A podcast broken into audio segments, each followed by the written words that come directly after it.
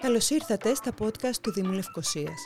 Αν θέλετε να μαθαίνετε τα νέα του Δήμου της πρωτεύουσας, πληροφορίες για την ιστορία της πόλης και να γνωρίσετε τους ανθρώπους που της δίνουν ζωή, ακολουθήστε τα επεισόδια μας μέσω Apple Podcasts, Spotify ή Google Podcasts.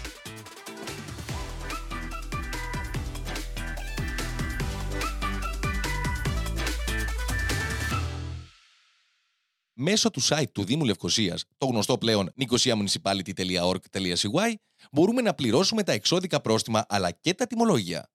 Μπορείτε να ακούσετε τις σχετικές πληροφορίες στο podcast υπό τον εφάνταστο τίτλο «Μπορώ να πληρώσω online». Και ενώ η λήψη του εξωδίκου προστίμου συνεχίζει να γίνεται με τον παραδοσιακό και πατροπαράδοτο τρόπο, τα τιμολόγια του Δήμου Λευκοσίας δεν είναι απαραίτητο να αποστέλλονται μέσω του παραδοσιακού ταχυδρομείου πλέον. Από τούδε και στο εξής. Τα τιμολόγια του Δήμου Λευκοσίας μπορούν να αποστέλλονται ηλεκτρονικά, εύκολα, γρήγορα και πάνω απ' όλα οικολογικά. Τα τιμολόγια σε ηλεκτρονική έκδοση είναι ένα βήμα προς τον εξυγχρονισμό των υπηρεσιών που θα κάνει τη ζωή των δημοτών καλύτερη και το περιβάλλον μας ασφαλέστερο, αφού εξοικονομείται χαρτί. Πολύ χαρτί.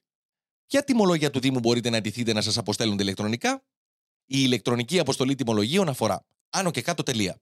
Σημειώνεις; Τα τέλη αποκομιδής κυβάλων, τα τέλη επαγγελματικής άδειας και δικαιώματος για διατήρηση χρήση επαγγελματικών υποστατικών, το δημοτικό τέλος ακίνητης ιδιοκτησίας, το δημοτικό τέλος καθαρισμού τεμαχίου και.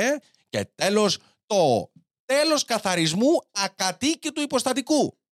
Αν ενδιαφέρεστε να λαμβάνετε ηλεκτρονικά τα τιμολόγια σας από το Δήμο Λευκοσίας, θα πρέπει να συμπληρώσετε τη σχετική αίτηση που έχει αναρτηθεί στην ιστοσελίδα του Δήμου.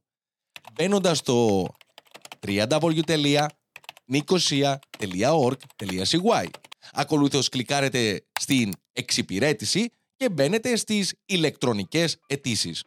Μία φορά θα χρειαστεί να κάνετε την αίτηση και μετά ζήσανε αυτοί καλά και εμείς paperless.